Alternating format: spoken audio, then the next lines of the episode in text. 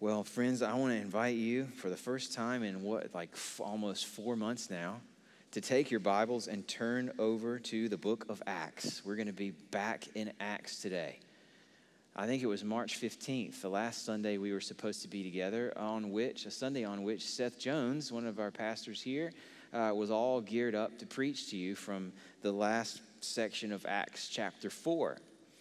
That was a time back before many of us ever heard terms like social distancing or flattened curves or contact tracing or these other words that have become our vocabulary of 2020. That was a long time ago. And I, for one, need a refresher to remember where we are, what we've been seeing in this book, and to get ready to hear from the next in our uh, next step in our series from Seth next Sunday. So, what we decided to do was to spend this first week that we're back together again, recapping what we considered in the first part of the year. So we've made it almost through the first four chapters of Acts. We want to touch a little bit on each of the things that we've covered so far up to this point.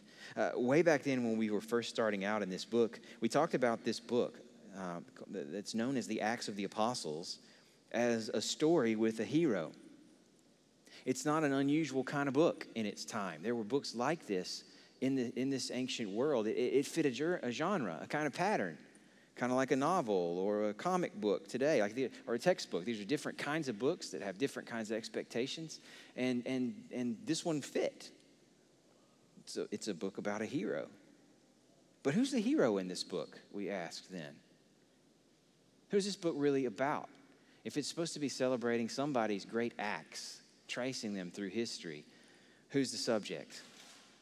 The title is the Acts of the Apostles. That's for good reason. There's a lot of apostles in it, but, but it's really not about them. I mean, most of them get named at the beginning, and then you never hear of them again throughout the rest of the book.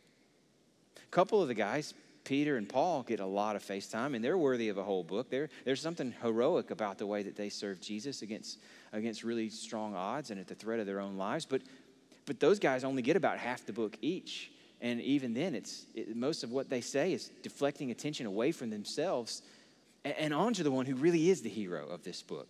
Anytime those guys are talking, they're talking about Jesus. And the story of Acts is really the story of his work in the world.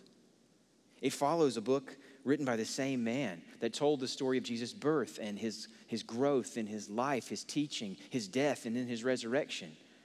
That was the book, uh, that, that was the book that we know of as, as Luke's gospel the first verse of, of Acts, Luke's part two to his story, says, in that first book, referring to, to, to the, the Gospel of Luke, I have dealt with all that Jesus began to do and to teach.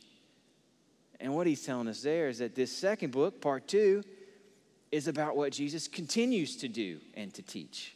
It's still about Jesus, it's still teaching us who he is and what he's up to. But now it's carrying us forward into the time in which we now still live, friends. We are still living in the time in which Jesus is doing what he began to do right here in, in the Acts of the Apostles. So I thought a way to, to get back into this story would be to simply ask, what is Jesus doing now? That's what the book's about. What is Jesus continuing to do? So, a way to, to, to get back into the main themes we've already covered would be to, see, to, to just look for what Luke has already told us about what Jesus is up to now. And that will set us up to see what he continues to do throughout the rest of the book. So that's my question for this morning. What is Jesus doing now? And I want to simply point you to four different things that we've seen in the first four chapters of Acts. I want to begin by reading from the first bit of action in this book, from, uh, from Acts chapter 1, beginning in uh, I'll, I'll pick up in verse 8 and read through verse 11. And as I do that, I want to ask you to stand with me one more time in honor of God's word as I read from Acts chapter 1. This is the word of the Lord. Jesus speaking says, But you will receive power when the Holy Spirit has come upon you and you will be my witnesses in Jerusalem and in all Judea and Samaria and to the end of the earth. And when he had said these things, as they were looking on, he was lifted up, and a cloud took him out of their sight. And while they were gazing into heaven as he went, behold, two men stood by them in white robes and said, Men of Galilee, why do you stand looking into heaven? This Jesus who was taken up from you into heaven will come in the same way as you saw him go into heaven. Then they returned to Jerusalem from the mount called Olivet, which is near Jerusalem, a Sabbath's day journey away. This is God's word. You could be seated. What is Jesus doing now? This first major event gives us our first answer. First thing I want you to remember and to see for the first time if this book is new to you is that Jesus is right now ruling the world. Jesus is ruling the world.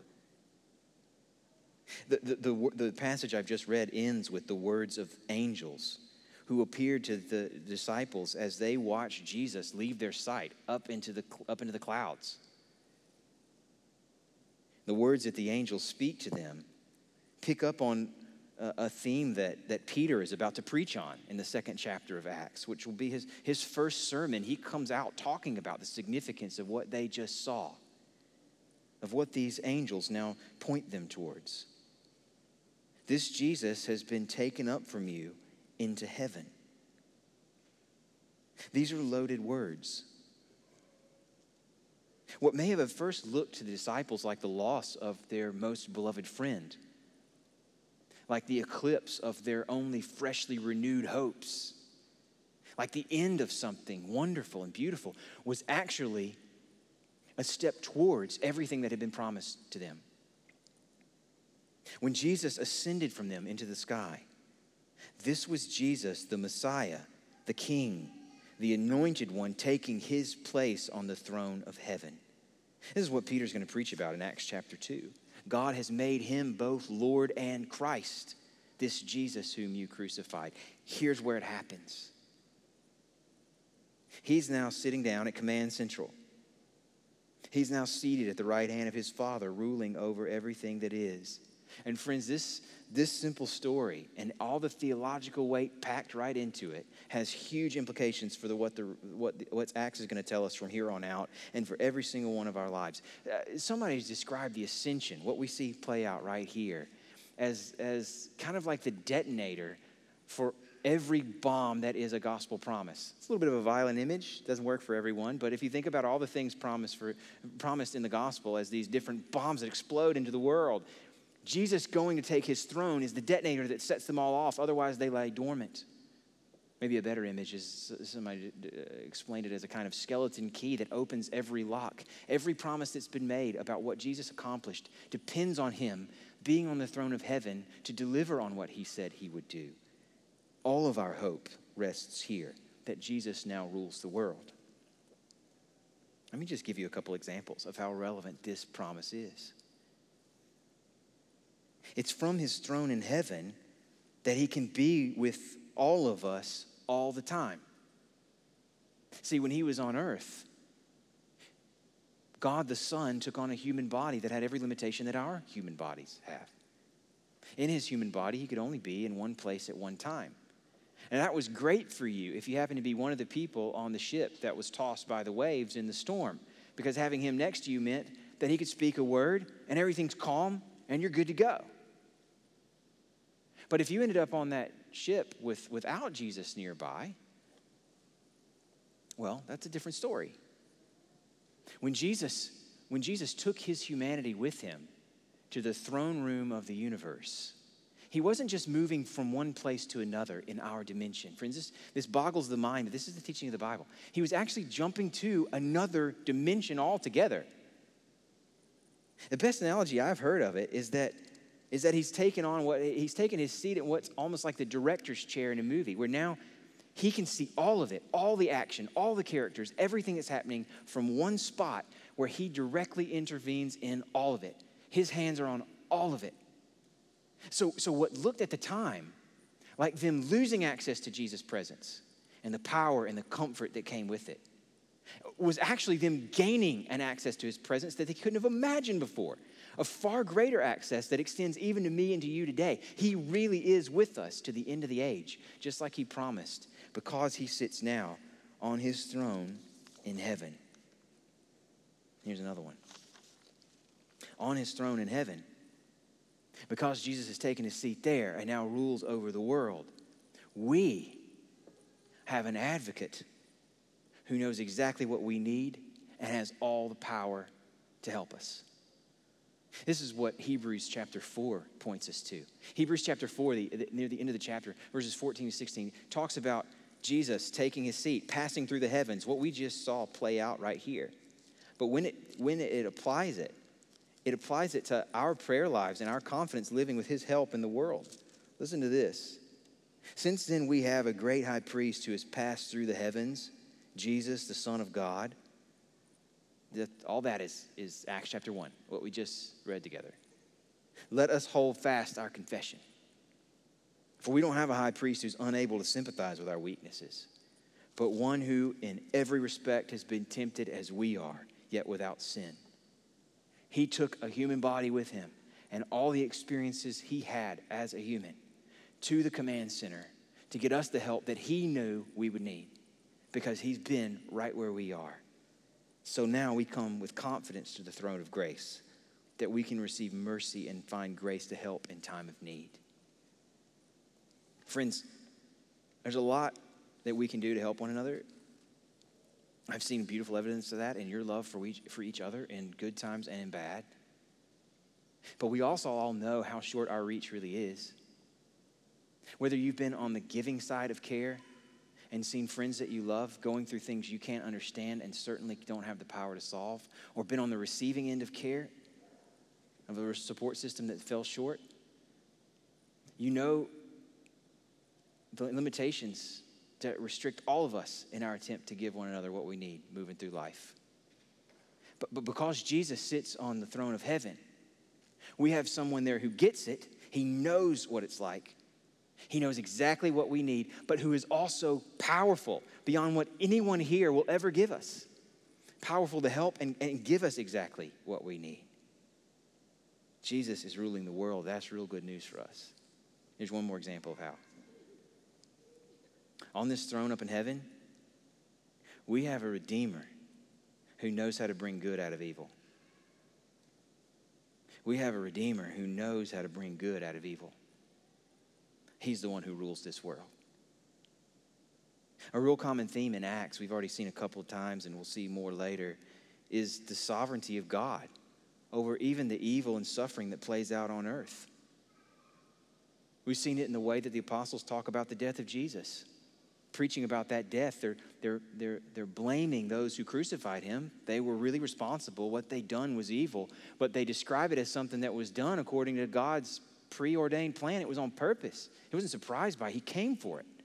He was given over on purpose by the God who knows how to bring good out of terrible evil. And even more than that, the apostles keep reminding us over and over that this, this man who died is not dead anymore. He lives in a new body now. He really did die, but he's really now alive. So, in our own world of suffering and sorrow, something new has happened.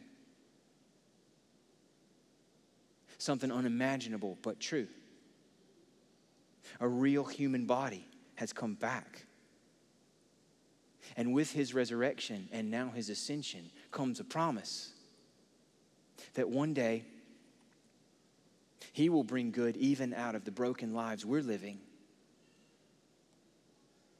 where we do things we wish we didn't do and suffer things we would never choose to suffer. His resurrection is a sign of what's coming. And because he sits on his throne, we can know now that one day all things will be made as new as his body. And that that's where we're headed because that's where he's taking us. And in the meantime, we can look at his once dead, now living body and know he's perfectly capable even more, that he is absolutely committed to turning all darkness into light. Friends, I know it's easy to hear this first big claim that I'm making that Jesus is right now ruling the world, that that's what Acts is about. And look around for like half an hour on Twitter and wonder why, if he's ruling everything already, he's doing such a terrible job of it. Why should I take comfort from the fact that he's ruling everything if the world still looks like this? And Acts is reminding us that we are a people who look at the resurrection as our index for what to expect from, world, from the world. What we see now is not what will be. And from the darkness of those days in which Jesus lay in his tomb, the apostles thought there was no hope, too. But he lives again now. And so the darkness we live with is not the final story. That's what Acts is about. This crucified and risen Jesus now sits on the throne of the universe. From that place, he rules the world, and nobody can stop him. Now, there's a second thing we've seen in this, in this story so far. What is Jesus doing now? Well, he's ruling the world. Thanks be to God, he rules the world, even today, even 2020. But we've also seen that Jesus is empowering the weak.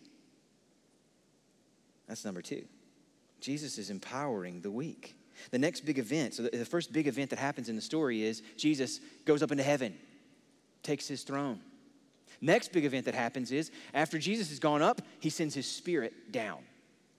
The very beginning of chapter 2 tells of a story that had been that, that, that was the fulfillment of a host of promises from the Old Testament. It's a story that shows us that that this king who rules the world, he's not one of those rulers who tries to aggregate power to himself so that he can flout it, so that he can exploit it, so that he can, so that he can get what he wants from everyone else. He is a king who shares his power with those that he rules over. John's gospel tells us of a conversation that Jesus had with his disciples just before he was arrested and killed. He told them he was about to leave them. He knew this made them sad. But then he told them that it was actually better for them if he was to go. That they would actually be better off, that it was to their advantage for him to leave. This is what he says in John 16, verses 6 and 7. He says, speaking of, uh, of recognizing the sorrow that's filled in their heart, he says, Nevertheless, I tell you the truth. It is to your advantage that I go away. For if I do not go away, the Helper will not come to you.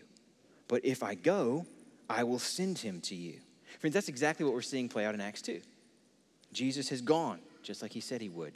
And now Jesus has sent the helper, just like he said he would. Plays out at the very beginning of the chapter. It's on a, it happens on a day that we call Pentecost. Um, that we, it was a feast of Israel that was set aside to commemorate God's goodness in the past, now transformed for Christians into a, a, a time to celebrate the coming of God into their lives. The disciples are gathered together praying. Jesus had told them to wait there until his spirit came. And then, as they're there, they hear something that sounds like wind. They see something that, that looks like fire. And whatever it is, it's powerful. It grabs hold of them and, and, and gives them abilities they never had. In particular, they rush out into the streets speaking languages they'd never studied, languages that were heard by people from all over their part of the world, languages that gave them what they needed to do what Jesus had told them to do to, to, to witness to him and tell people who he is. Peter's sermon later in this chapter explains what's going on here. What he explains in, in, in, is, that, is that what had promised, what had been promised in the prophets, that, that one day God would pour out his spirit on all of his people is happening right here. This is, is that that was promised. See, in the, in the Old Testament, God had given his law to his people. That was a gift. It showed them what he was like, what pleased him, what would be good for them and for their neighbors. But the law came only as a set of, of requirements. It didn't come with any power to actually do anything. All that the law was remained outside of them. But the prophets promised that it wouldn't always be that way. That, that, that one day, God would, would do something inside of them to change their hearts so they loved his ways, so that the law came not as a burden to carry, not as a whip to lash them, not as, not as an unattainable standard that, that, that stole their hope, but as, as a set of guidelines they could embrace for love not from fear. In other words, what God promised through the promise of His Spirit was that one day He would renew them from the inside out, that they would become righteous from the inside out. I talked about the ascension of, of Jesus as this key that opens all the locks. You might think of the coming of the Spirit as the gift that opens all the gifts. That, that, that once He sends Jesus, it's like, or once Jesus rather has sent His Spirit, now we inside of ourselves have the faith we need to claim all the things that He's promised, to make them ours, not just promises that stay out there, good for the taking, but to actually grab a hold of them to actually bring them into our lives, to use them as our source of strength and hope, and to orient our whole world around them. That's what the Spirit gives us the ability to do. It makes it internal, not just external. Through this Spirit, Jesus is given us eyes to see His beauty, to see the emptiness and ugliness of the world, to see the hope of the inheritance he set aside for those who trust in Him. He is, in other words, empowering the weak making them different than what they were on their own. So, if you're especially frustrated today by how little progress you've made in your battle against sin, there's hope for you in this promise. If you're the one out there who is sick of repeating the same ugly habits, there's hope for you. If you're tired of trying one remedy after another that maybe worked for a little while but then ultimately let you down, there's hope for you. If you're the one who believes that change is something that only happens for other people, people who have actual willpower, people who maybe haven't fallen as far as you have already, there's hope for you in what Acts is showing us. Jesus is empowering the weak by his power through this spirit that he's given. He is working a transformation in his people. Not some of them, but all of them. Yes, it's a process. No, you may not be close to finished yet. And you may not even today be able to see what he's doing. But this is more than a process, friends. This is also a promise. It's just not true what they say. They say past behavior is the best predictor of future behavior. That might be true if you were on your own. But God's Spirit, indwelling every single one of His people, is a radical intervention. And the best predictor of your future behavior is the beautiful and compelling righteousness of the one in whose image this Spirit is remaking you right now. And you don't have to look any further than, than Peter, right here in this book, right in what we've already considered. Near the end of Luke's gospel, Peter's the one denying Jesus. He denies him for fear to a slave girl who herself had no power, who just asked if he was one of this man's followers. In Acts chapter 3, Peter stands before the same council that condemned and had Jesus executed. And he stands there with boldness telling the truth about Jesus while they tell him to be quiet. Peter experienced the indwelling of a power he didn't have that night when he denied Jesus. And you can experience that power too. Jesus is empowering the weak. There's hope in that for us, friends. Jesus is also forgiving the guilty. For me, one of the most poignant and moving moments in Acts comes near the end of Peter's sermon uh, on, on Pentecost in Acts 2. The same basic moment gets repeated in Acts chapter 3. It's when Peter confronts his listeners, the, the people who've gathered around to hear his message. Uh, he confronts them with who Jesus is, tying what's happened to, to him back to what was promised in the Old Testament, and, and then kind of confronting them, getting in their face with the gravity of what they did when they crucified this king. Listen to Acts chapter 2, or flip over, if you will, to Acts chapter 2, verses 22 to 24. Peter's just quoted from Psalm 16, a psalm that was written by David, but that he's showing was really about Jesus and his resurrection. And he says then to them, Men of Israel, hear these words Jesus of Nazareth, a man attested to you by God with mighty works and wonders and signs that God did through him in your midst, as you yourselves know. This Jesus, delivered up according to the definite plan and foreknowledge of God, this Jesus, you crucified him and killed him by the hands of lawless men. Lawless men. God raised him up, loosing the pangs of death because it was not possible for him to be held by it. Then look at verses 31 to 36 where Peter drives it home. Speaking of David, he says, He foresaw and spoke about the resurrection of the Christ, that he was not abandoned to Hades, nor did his flesh see corruption. In other words, he didn't stay in that grave. This Jesus God raised up, and of that we are all witnesses. Being therefore exalted at the right hand of God, and having received from the Father the promise of the Holy Spirit, he has poured out this that you yourselves are seeing and hearing. Then he concludes Let all the house of Israel therefore know for certain that God has made him both Lord and Christ, this Jesus whom you crucified. The translation is straightforward. This man you rejected and literally ran out of the world now rules the world on the throne of heaven. You tried a coup and thought you'd pull it off. You failed. He's back now. He's stronger than ever. And verse 37 shows they get the point. They're cut to the heart, we're told. And they say to Peter and the rest of the apostles, Brothers, what shall we do? And what we should be thinking after what Peter has just said the appropriate response to this news would be to run for your lives or prepare to die or just go ahead and come get what you deserve. But look what he actually says. Verse 38 Peter said to them, Repent. Don't run away. Turn back. Come to him. And be baptized, every one of you, in the name of Jesus Christ. And here's what you'll get for the forgiveness of your sins, and you'll receive the gift of the Holy Spirit. For the promise is for you, and for your children, and for all who are far off everyone whom the Lord our God calls to himself. This is what Jesus is doing now, friends. Jesus is forgiving the guilty, even those whose hatred put him to death. That's the message of this sermon.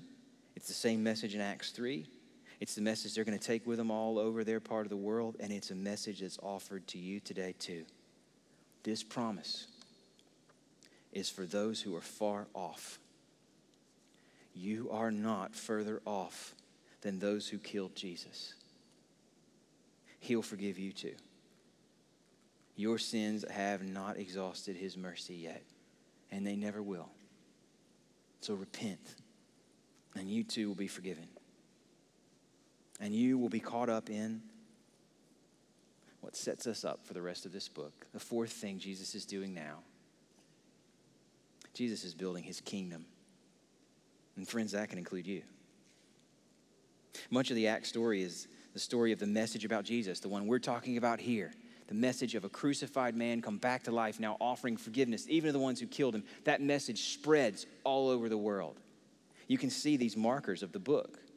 The word spread, the word spread, chapter 6, verse 7. And the word of God continued to increase, chapter 12, verse 24. But the word of God increased and multiplied chapter 19, verse 20. So the word of the Lord continued to increase and prevail mightily. The story moves on as this message spreads because this kingdom that he's building doesn't come all at once. For now, yes, he rules the world, but not everybody knows about that. Not everyone knows what he's promised. Not everyone knows what he's going to do. And not everyone knows what they can experience from his kindness. So for now, what Acts is about is Jesus building his kingdom as the message of forgiveness goes out all around the world. Uh, late last week uh, was uh, the annual celebration of the Juneteenth holiday. The history of this holiday is, is of the announcement of the, the end of slavery in a place in Texas where it had not been known yet. The proclamation freeing the slaves was a couple of years old at this point. The war itself had been ended for months, but, but there were pockets of the country where slavery continued despite the fact that now all were declared free. So Juneteenth celebrates the time when that message arrived here into this pocket where it was not known, and it was just read to these precious men and women who are now free. I think there's an analogy here to how God's kingdom is spreading here now. What we see in, in Acts, what Jesus is up to, is he's sending out his witnesses into the world to announce freedom to all who will repent and believe in him.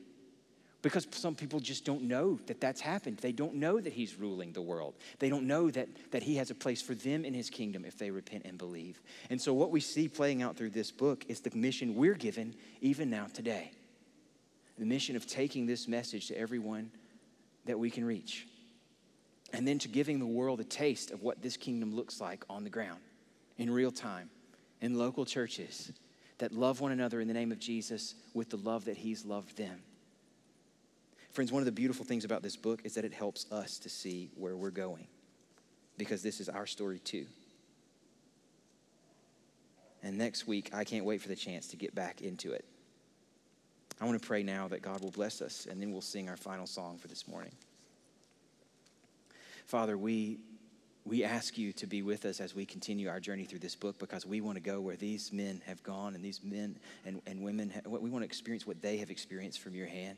Not, not just the presence uh, of your spirit, not just the forgiveness of our sins, but also the, the power for witness to his name. We want to see people all over our city and all over the world coming to faith in Christ. And we pray that you would help us through this story to be motivated and mobilized and equipped for the job you've given us. We thank you for Jesus and what he's doing now.